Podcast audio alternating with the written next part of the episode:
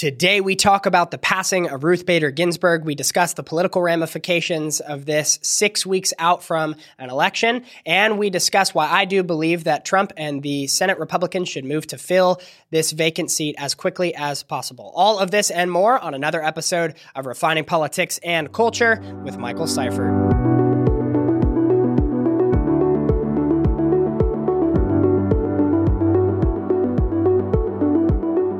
All right. Hello, everyone. Welcome back to another episode of Refining Politics and Culture, where we explore what it looks like together to have vitally important political, cultural, and faith conversations, all with the ultimate goal, more than anything, of exuding truth and love, conviction, and grace in our discourse. Happy Tuesday, everyone. I hope you had an excellent weekend and a great start to your week. I cannot believe I'm saying this, but we are 6 weeks out from the election today.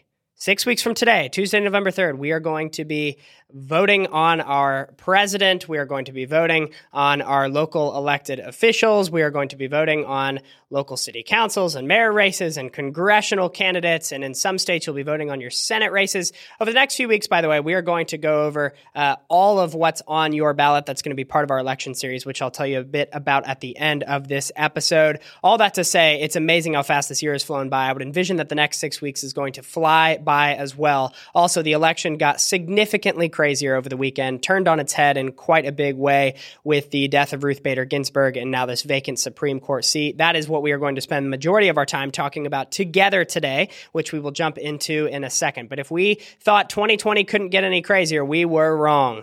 2020 got significantly crazier over the weekend, and we're going to unpack all of it. So, before we do, though, I want to give two quick updates about the show. First is this. I was so looking forward to starting my video series last week, the video portion of Refining Politics and Culture, where I create kind of a video weekly update around current events in culture. Unfortunately, I was not able to get to that last week due to kind of a perfect storm of circumstances. My surgery recovery was a bit more brutal than I had expected, largely due to my own fault, though. I probably started back into life a little too quickly, and I paid the price for it a few days later. So last week was a bit rough in that regard. Also, I was starting back at work and then also ran into some technical difficulties with the video. All that to say, I am looking forward to jumping into it in the coming days. I will keep you updated. I'll have another update for you on Thursday when we are going to launch into that weekly video portion of Refining Politics and Culture in addition to these Tuesday, Thursday shows. So stay updated for that. Thank you for your patience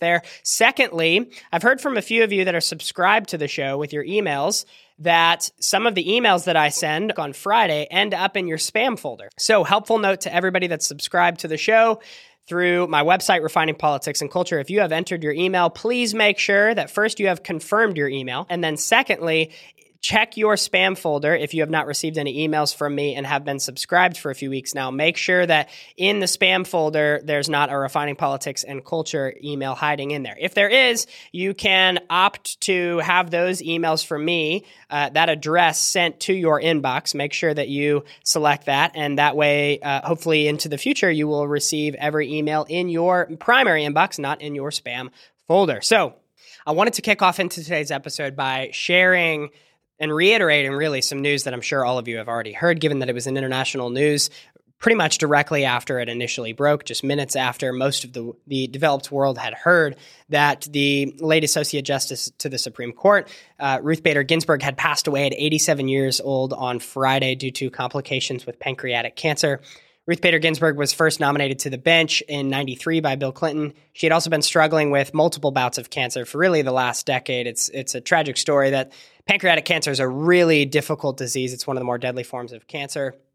And so I think it's important to recognize that our politicians, our elected officials, our judges, et cetera, are not just these political figures. They're also people, too, that have families and friends and a community and a backstory. And though I so vehemently disagree with so much of how Justice Ginsburg led her life, how she ruled from the bench, her worldview on things, her interpretation of the Constitution, I mean, we really stood as polar opposites on so many issues. Yet, at the end of the day, that does not change the fact that my responsibility is the same.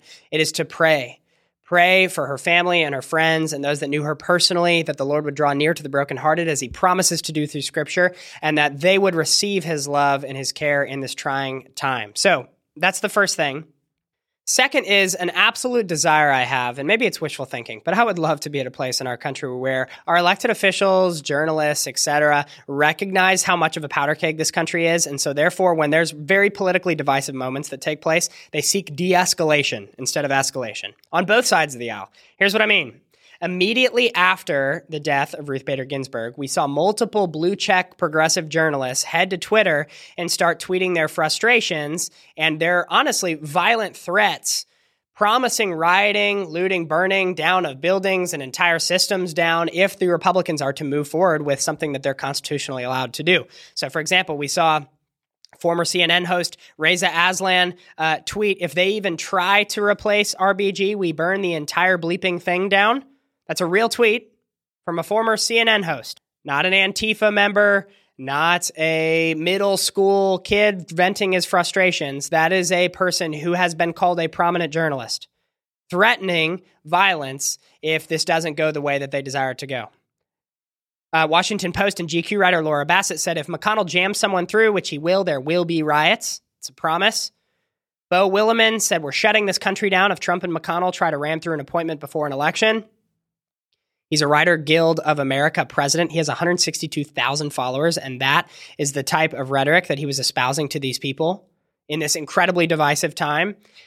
Eliel Cruz, he's the director of communications at the Anti-Violence Project, tweeted, if the Democrats don't fight, the people are going to have to march on Washington and just shut it down ourselves.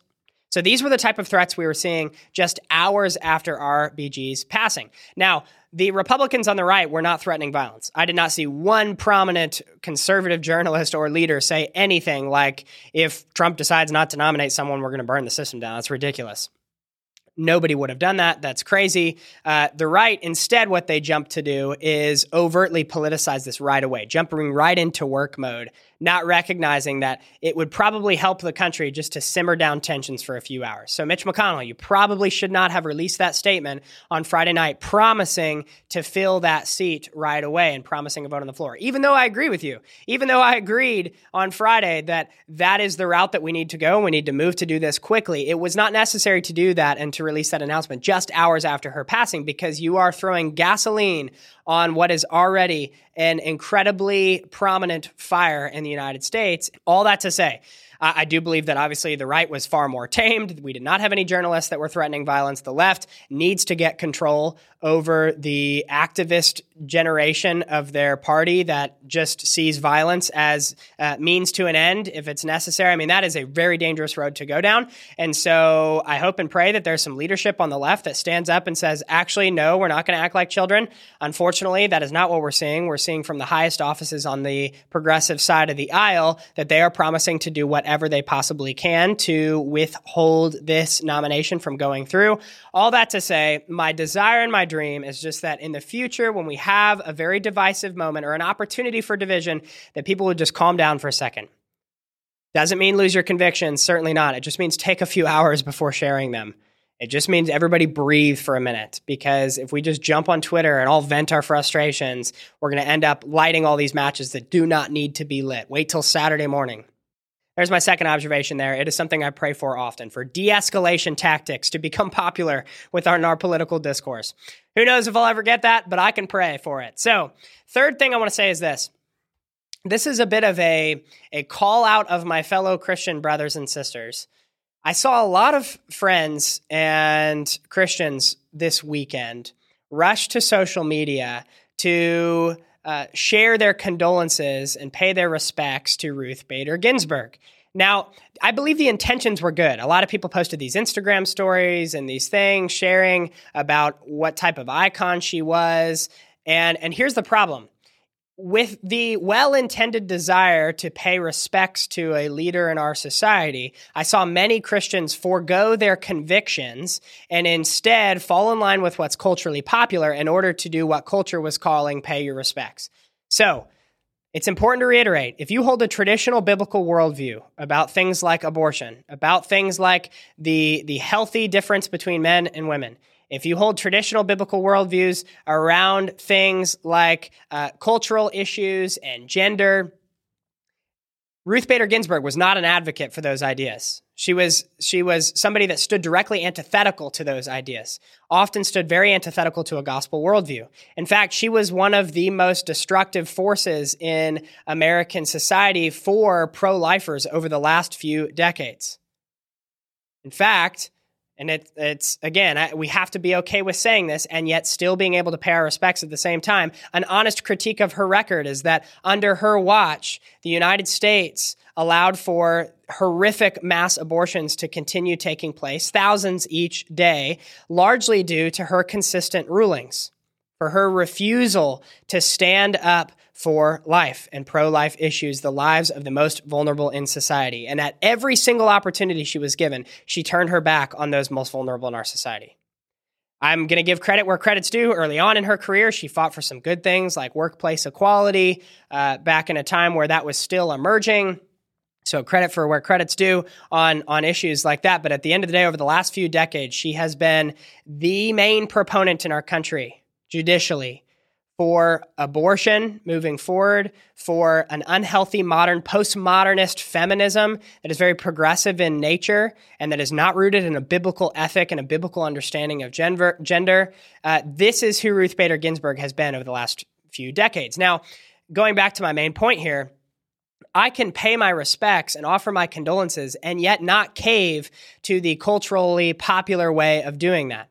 So when Christians were going out and they were posting these stories, hailing her as a sort of icon, what they weren't realizing that they were doing in many cases is actually promoting a set of belief systems that stand completely antithetical to the gospel, foregoing their convictions in order to exude compassion.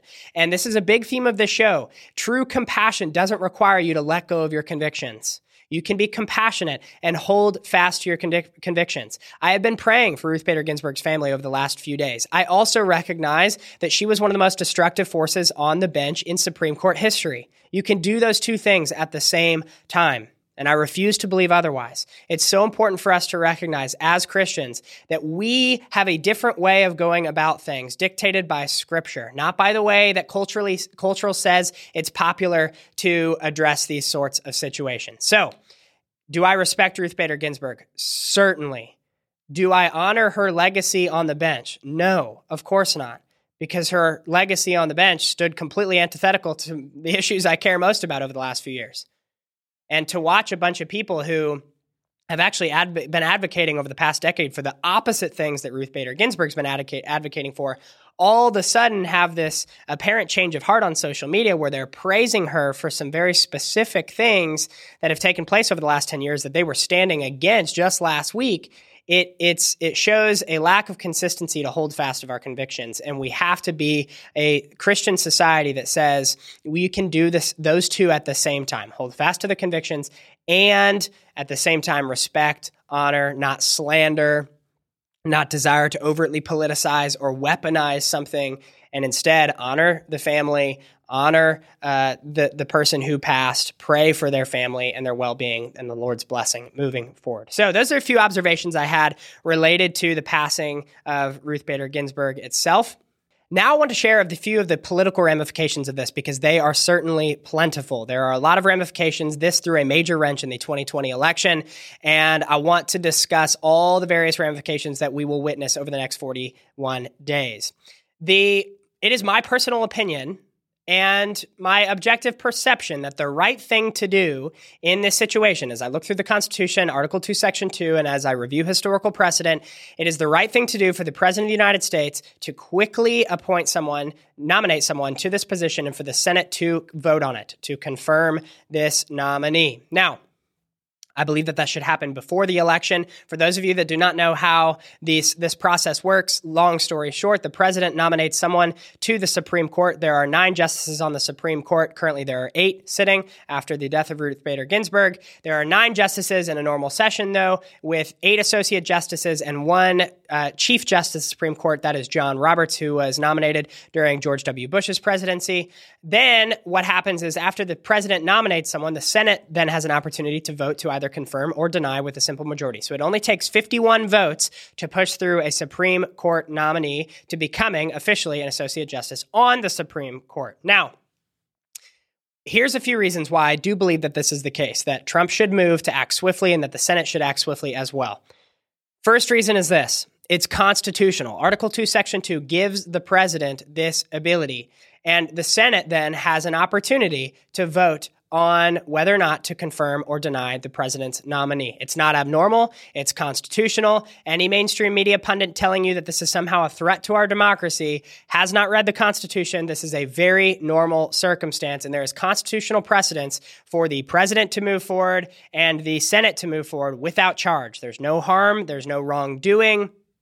There's no foul play. There's nothing that they can be charged with in the process. There's no laws broken by doing so. There's not even necessarily any faux pas moving forward by doing so. At the end of the day, it is constitutional for them to do this. There's no provisions in the Constitution that says that you cannot push forth a nominee in an election year. There's no constitutional provisions that says that there's some sort of expiration date on the president's powers to nominate a Supreme Court justice. If they are the sitting president, they have the ability to push someone through, and the Senate has the ability to vote on it. So that's the first thing.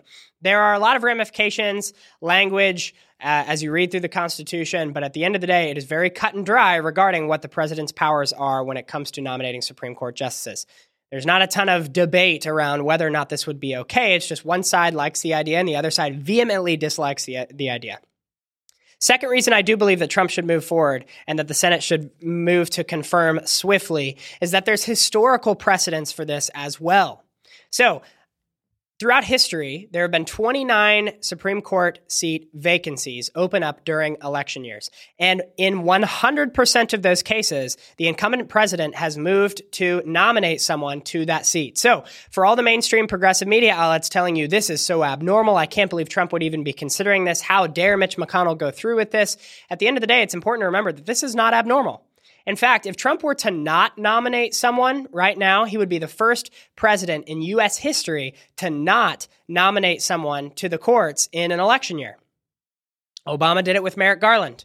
Now, we'll get to that situation in 2016 in just a second, but it's important to remember this is a normal happenstance. 29 Supreme Court vacancies during election years in the past. Each president in those circumstances nominated someone to the court. Not all 29 were confirmed. I'll tell you the breakdown of that a bit in a second. But it's another helpful statistic here is that 22 out of the past 44 presidents have had this very situation. So it's not uncommon at all. In fact, almost half of all sitting presidents in United States history have had this circumstance take place during one of their terms. And when parties have had the Senate and the presidency, like the situation that we are currently in with Republican-controlled Senate and a Republican-controlled executive branch, 19 vacancies have taken place in an election year, with 9 being actually filled before the election. So even if this took place, Trump nominated someone to the courts, the Senate were to confirm by a slim majority, this would not be even remotely the first time. There's been 9 other times where it's happened on that timeline. This would be the second closest to an election ever, but at the end of the day, in an election year, we've had 9 other seats filled when the same party controls the Senate and the presidency. Now, go back to 2016. Here is an argument on the left. They're saying, well, Mitch McConnell's such a hypocrite. In 2016, he had the opportunity to push through Merrick Garland, which is a Obama nominee, to the court, and he said that during an election year, it was far too hostile. It would not be fair to the American voters. Now, here's the thing. Mitch McConnell said that he felt that way because the American people had chosen a Republican-led Senate and a Democratic-led executive branch. So it was a split decision. So where the Democratic executive branch, led by President Obama, he would nominate Merrick Garland to the court, the majority leader in the Senate, Mitch McConnell, was under no constitutional obligation to push forward a vote on Merrick Garland. And Mitch McConnell's position was, because you do not, Democrats, control the Senate as well, there's no reason why we should push to do this before the election. Let's let the American people decide if they would like to have a consistent executive branch and Senate. Well, that ended up happening in 2016. The executive branch transferred to Republican hands, and it's a Republican-led Senate and a Republican-led executive branch. At the time, too, it was a Republican-led House as well. All that to say, For those accusations of Mitch acting in a hypocritical manner, his response has been the same. His response has been, it would have been different if the Democrats controlled the Senate. Then they could have moved forward with a vote, and that makes sense. The American people have chosen a Democratic government, and they have the opportunity to go forward with that. But when the American people have chosen a split Senate and executive branch, it's a fair point to say, let's wait until the American people have a choice. This election is different. The American people have chosen on a Republican president and a Republican-led Senate. There's no obligation constitutionally saying that Mitch McConnell cannot move forward, so he is claiming, I'm not a hypocrite because, again, like I said, if Democrats would have controlled the Senate, they would have had the ability to move forward with this. We know that they would have. And that's the big important piece in this, too, is that for all the Democrats saying that this is just, they cannot believe that this is happening, it's political blasphemy and all these different things, the reality is if the shoe was on the other foot, the Democrats would certainly be moving forward with this as well. And there's not one person in the United States that genuinely, if you really ask them to tell you with a straight face if they believe that or not, there's not one person that would say, no way, the Democrats would choose a different route to go about this. No, they would not. They certainly would not. It's just a reality that no matter what point of the presidency, when the executive branch controls the Republican, or when the executive branch is controlled by the same party that also controls the Senate, you're just going to move forward with the Supreme Court nomination. It makes sense. You have the opportunity to. So in 2016, it's important to reiterate a few statistics as well. Related to the Merrick Garland case, what Mitch McConnell did was actually not abnormal. In fact, only 1 in 10 of the Supreme Court vacancies when the opposing party controlled the Senate has ever been confirmed before the election, during an election year. So again, breakdown of the 29 vacancies, 10 of those took place when the opposing party from the executive branch also controlled the Senate, and only 1 in 10 of them were ever confirmed before the election. 7 of the 10 were never confirmed at all. So Mitch McConnell was one of the 7 through the 10 that said, nope, Merrick Garland, we're not even going to vote on it. He's not abnormal. Even in 2016, he was one of 7 instances throughout United States history where that's exactly what happened. Opposing party controlled the Senate. There was a Supreme Court nomination from the executive branch in an election year, and the Senate Majority Leader said, nope, we're not going to take a vote on it. We're not going to confirm this person. So not only is there constitutional precedence for this taking place and a constitutional responsibility that the president is allocated and the Senate is allocated to confirm or deny, also there's historical precedence for this taking place. Any media pundit that tries to tell you that this is just the most far-fetched thing does not have their head on straight. They have not read the Constitution, and they have not looked very far into history. I'm also old enough to remember just a few years ago when many of the same people that are criticizing Mitch McConnell for being a hypocrite now were tweeting things like #DoYourJob to the Senate. So Nancy Pelosi, Chuck Schumer, all the Democratic elites were pressuring the Senate, Elizabeth Warren, et cetera, move forward with confirming Merrick Garland. And Mitch McConnell's, again, I told you what his statement was back in 2016. He had precedence for it. He was one of 7 people that had acted similarly in the past. He said, nope, we're not going to do it. Democrats accused him, said that he was acting against the duties of his job. Now, just a few years later, the Democratic side of the aisle is begging the Senate not to do their job. So this is all so political. And I understand that it's messy and it's unfortunate. It's a reality of our politics and the brokenness of D.C. The Supreme Court is far too politicized. But it does not make what the Republicans are doing wrong or unconstitutional. And the Democrats do not have a leg to stand on when they're crying hypocrisy because, like Mitch McConnell said just yesterday, he said, guys, you said in 2016 for the Senate to move forward. We had the control over it, so we didn't have to. We weren't obligated to by the Constitution. Now we have the ability to move forward. We're wanting to. We have the power to. And now just because it's not politically advantageous to you, you are now criticizing us for it. In fact, saying that you'll go to any means necessary to achieve the ends of blocking the Supreme Court nomination, even to the point of impeaching the president again or impeaching William Barr, which again, that just shows how far too overtly politicized the impeachment process has become. They didn't even say what they would impeach for. They just said, we can impeach to stop this effort. So that's ridiculous. I'll get to that in a second. But the third reason I do believe that the Republicans should absolutely move forward is because in this election year, with how volatile the circumstances are surrounding the election, when you have Hillary Clinton challenging Joe Biden and saying that Joe Biden, under no circumstances should you concede this election. When we have COVID up in the air and we know that this increase in mail-in voting leads to the potential for greater voter fraud, all of these circumstances combined lead us to a situation in which we really could be staring down the barrel of a contested election. We could be seeing a Bush versus Gore times 10. We could see an election scenario in which it's weeks before we actually know the full winner of the election. If a circumstance like that happens, you need to ensure that we have a strong, full Supreme Court. Not an 8-member Supreme Court. The last thing we want is for a contested election to end in a 4-4 Supreme Court ruling. We need a full 9-member Supreme Court that is strong, that is the highest caliber possible, especially given the circumstances surrounding this election. It's necessary. This is probably the most important reason in my mind why the Republican Senate GOP should push to get this done before the election, because we need to ensure that our judicial branch is as strong as possible given all the circumstances and the chaos surrounding November 3rd. Those are the top three reasons why I do believe that Republicans should move forward with the nomination process and the confirmation process before the election. They have the constitutional authority to do so. There's a historical precedence there. And heading into this volatile election with so much at stake, it is imperative that we have a full, strong, healthy Supreme Court. It's necessary.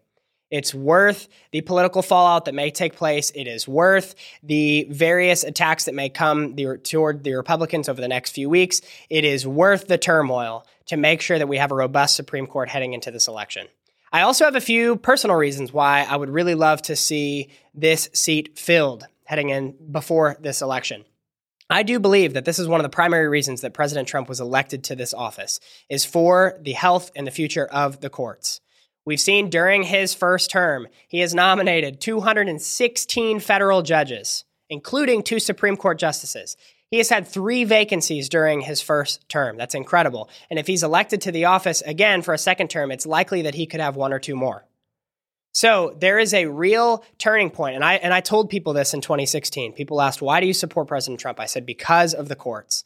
There is a future that is at stake here. And we've seen it coming for a few years now, that this season in the Supreme Court is one where there is an old guard that is going to be replaced by a new guard. And with the Supreme Court, you serve lifetime appointments. So there's a real possibility here that the future of our country, the way in which the Constitution is interpreted is at stake for decades to come. And my prayer is that we would have a president that would nominate and appoint originalist constitutionalist judges to the courts, people that would interpret the Constitution as written with the founders' original intent, that would not shy away from Judeo-Christian values, because those are the values that this country was founded upon, and instead recognize the beauty of the American experiment found in the Constitution and seek to create a more perfect union, not by straying from the Constitution or by revising history, but instead by pressing more into the original intent of the Constitution in order to continue to refine and reform this great nation. That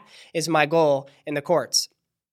And I believe that that's a goal that's shared amongst conservatives. We have seen that in polls of conservative voters, the courts are always within the top 3 or 4 most important issues to voters. This is something that is consistently important across the board for conservative valued voters, religious voters, because we see the necessary component of our Constitution and society, that it is the ultimate authority of our land underneath God, right? So obviously God's the ultimate authority of the land, but the ultimate document that binds our country and our elected officials is the Constitution.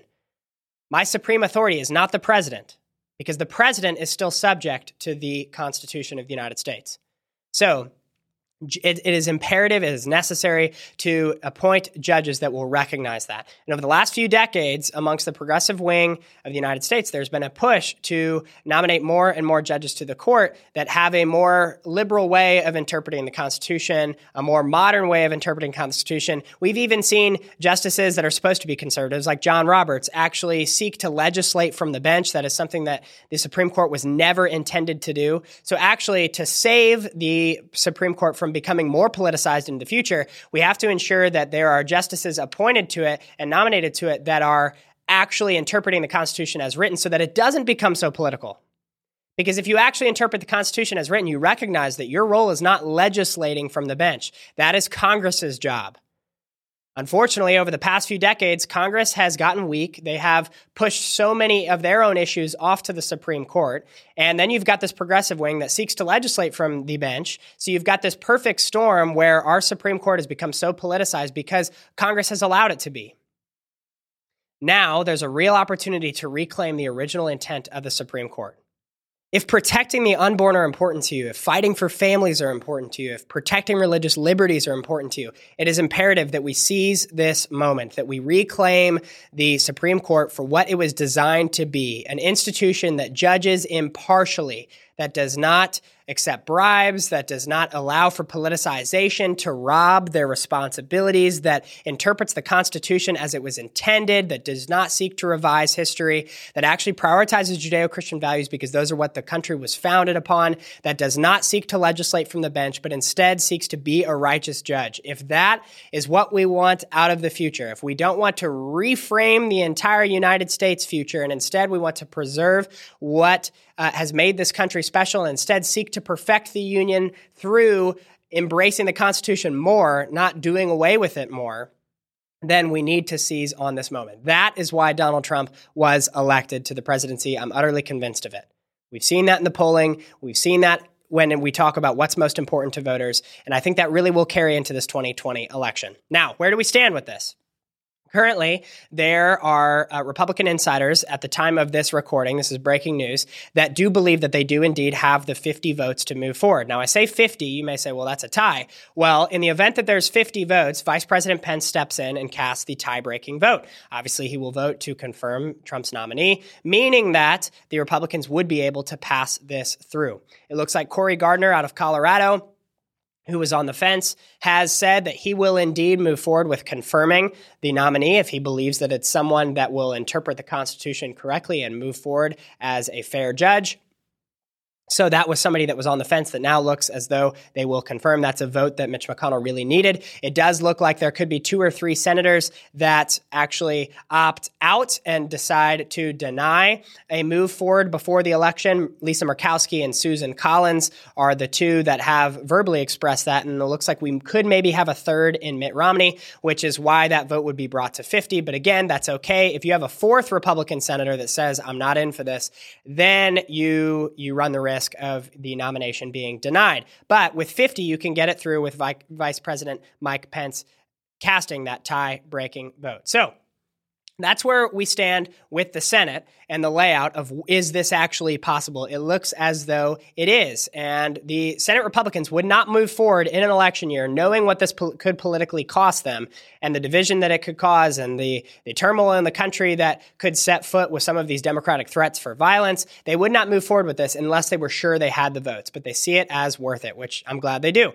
So in the event that this happens, that Trump really does nominate someone and the Senate confirms, when will this take place? Well, it will likely take place. Trump has made it clear that he would like to wait until after Ruth Bader Ginsburg's memorial service. We'll see if he does that. But if that happens, then he would wait until Friday or Saturday to announce the nomination. And then the Senate would jump on it immediately and start to push to confirm. They would have to make a dead sprint until the election to get it done. But it's certainly a priority. And they have made it clear that that's something that they will push to do.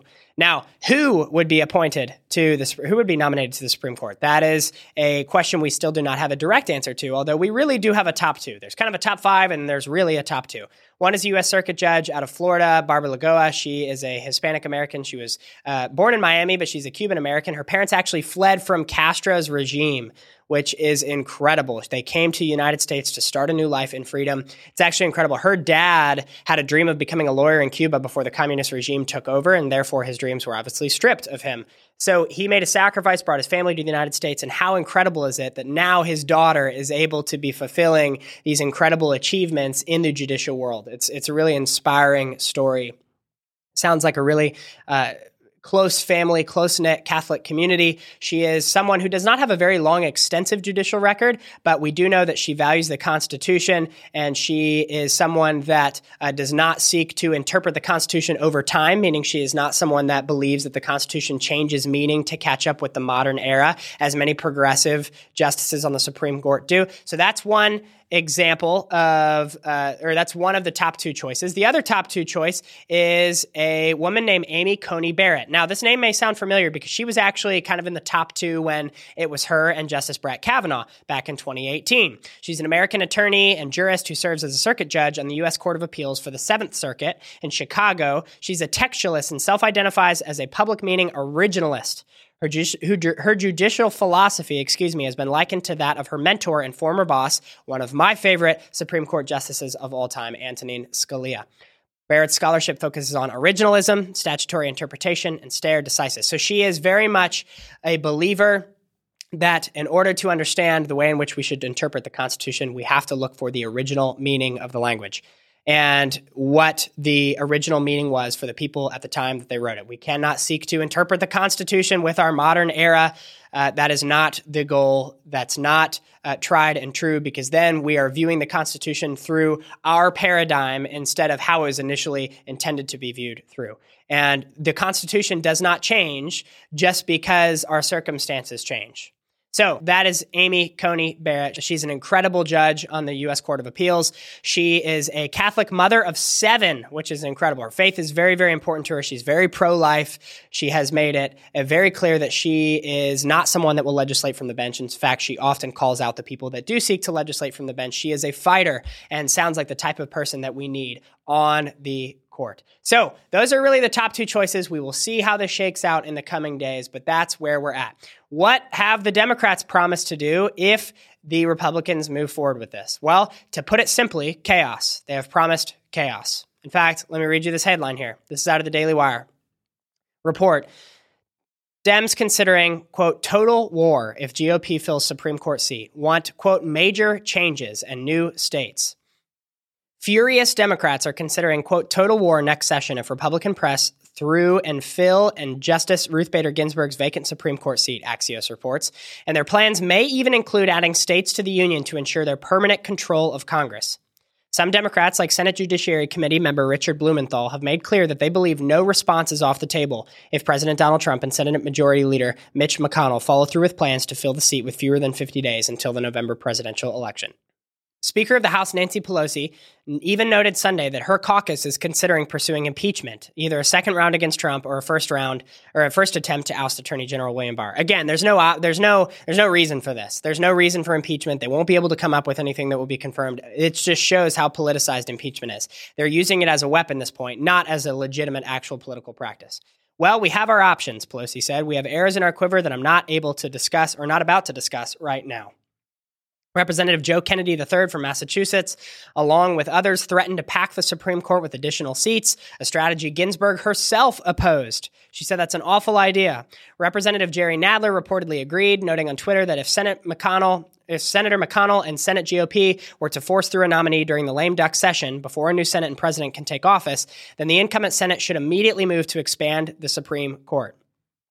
But court packing isn't their only plan. According to Axios, Democrats are also considering two major changes to Congress itself that could keep them in control and in the majority in both houses for years to come. Quote, adding Supreme Court justices, eliminating the Senate's 60-vote threshold to end filibusters, and statehood for D.C. and Puerto Rico are all on the table, Axios says. Democrats are talking anew about pushing statehood for D.C. and Puerto Rico, capturing the anything-goes spirit among Democrats amid the Supreme Court fight. One party strategist texted me, Guam want in, quote, the outlet noted. So this is where we're at in the United States today. The Democrats are at a place where they have embraced radicalism. Alexandria Ocasio-Cortez and Chuck Schumer did a joint press conference where Alexandria Ocasio-Cortez actually advocated for radicalism, pushing her fellow Democrats to embrace radicalism moving forward into the future, impeaching at all costs, doing whatever they have to do to necessary to stop this from moving forward. And the Democrats have promised that if the Senate Republicans are able to move forward on this, they will do everything they possibly can in their power to simply remake the system to fit their advantage. We cannot tolerate that as a society. There is an expiration date that we have as a country for how long we can last in a society where there are prominent journalists, blue checks on Twitter that have hundreds of thousands of followers that are able and allowed to say things like, if this doesn't go the way we want, we will burn the bleeping system down. If they are able to say that with no repercussions and no backlash from mainstream society, what type of the society are we creating for the future, for our next generations? We're embracing this sore loser mentality where if you don't get your way, no worries. Instead of waiting till the next election and embracing democracy and voting for a candidate and trusting the American people will make the choice that they need to make, instead of doing that, you advocate to just remake all the rules because you lost. That is not a healthy, productive way to move forward in society. It's just not. In 2008 and in 2012, I was, of course, bummed when Obama won the presidency. I was not rooting for Obama in either instance. But at the end of the day, me and my conservative friends, people near me, we weren't saying things like, well, let's burn down the system. We weren't tweeting things like, let's just remake all the rules. We weren't advocating for Obama's impeachment because of the Iran nuclear deal, even though it was one of the worst political decisions, in my opinion, of United States history. But we didn't advocate for that. Instead, the perspective was, in 2016, we have another election coming.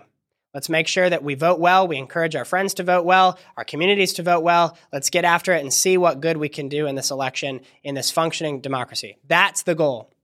And if we forget that moving forward, if we forget to embrace that, if we instead choose to go this vengeful, revenge-filled route, that is not conducive to a healthy, productive society into the future. Radicalism does not work in the Constitution. If you're trying to abide by the Constitution, radicalism is not an option.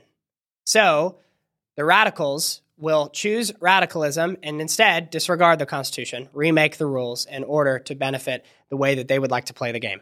Again, I'm not tolerating that in this country. We have to stand up against that, speak out with any platform and voice that we have. In this coming election, we can use our votes to do that. I'm not telling you who to vote for. I am just telling you what's at stake. Not telling you who to cast your ballot for. You could totally disagree with me on all of this. You could say the stakes are high in the other direction and we could duke that out and have a debate about that. But at the end of the day, from my perspective here, I mean, seeing one side threaten violence if it doesn't go the way they want. And I'm seeing the other side abide by the Constitution. And yes, it's political. And yes, it's kind of messy at times. But at the end of the day, it's allowed and legal to happen. The Republicans aren't looking to remake the rules here.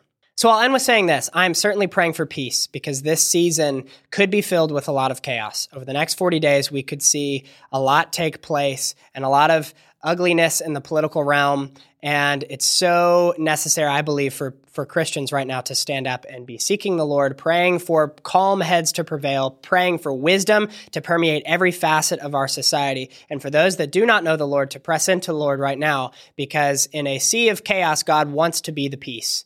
And he wants to be the righteousness that prevails amidst the dysfunction in our society. So all that to say, that's how I'm leaving this for today. We start our election series formally on Thursday. I cannot wait. So we're going to talk about a very hot topic related to the election. I'm going to share with you both sides' arguments to it and then allow you to make the call on which you think aligns with your worldview as we head into the election and which way you would like to vote. I'm going to keep you in suspense as to what that topic will be about, but I'm really looking forward to Thursday's episode. Please come back and join me for that. I'm looking forward to it. And I will keep you updated on the video series. Again, please subscribe to the show on my website, Refining Politics and Culture, if you have not already. If you have not, please leave a positive review on Apple. That helps so much, more than you know.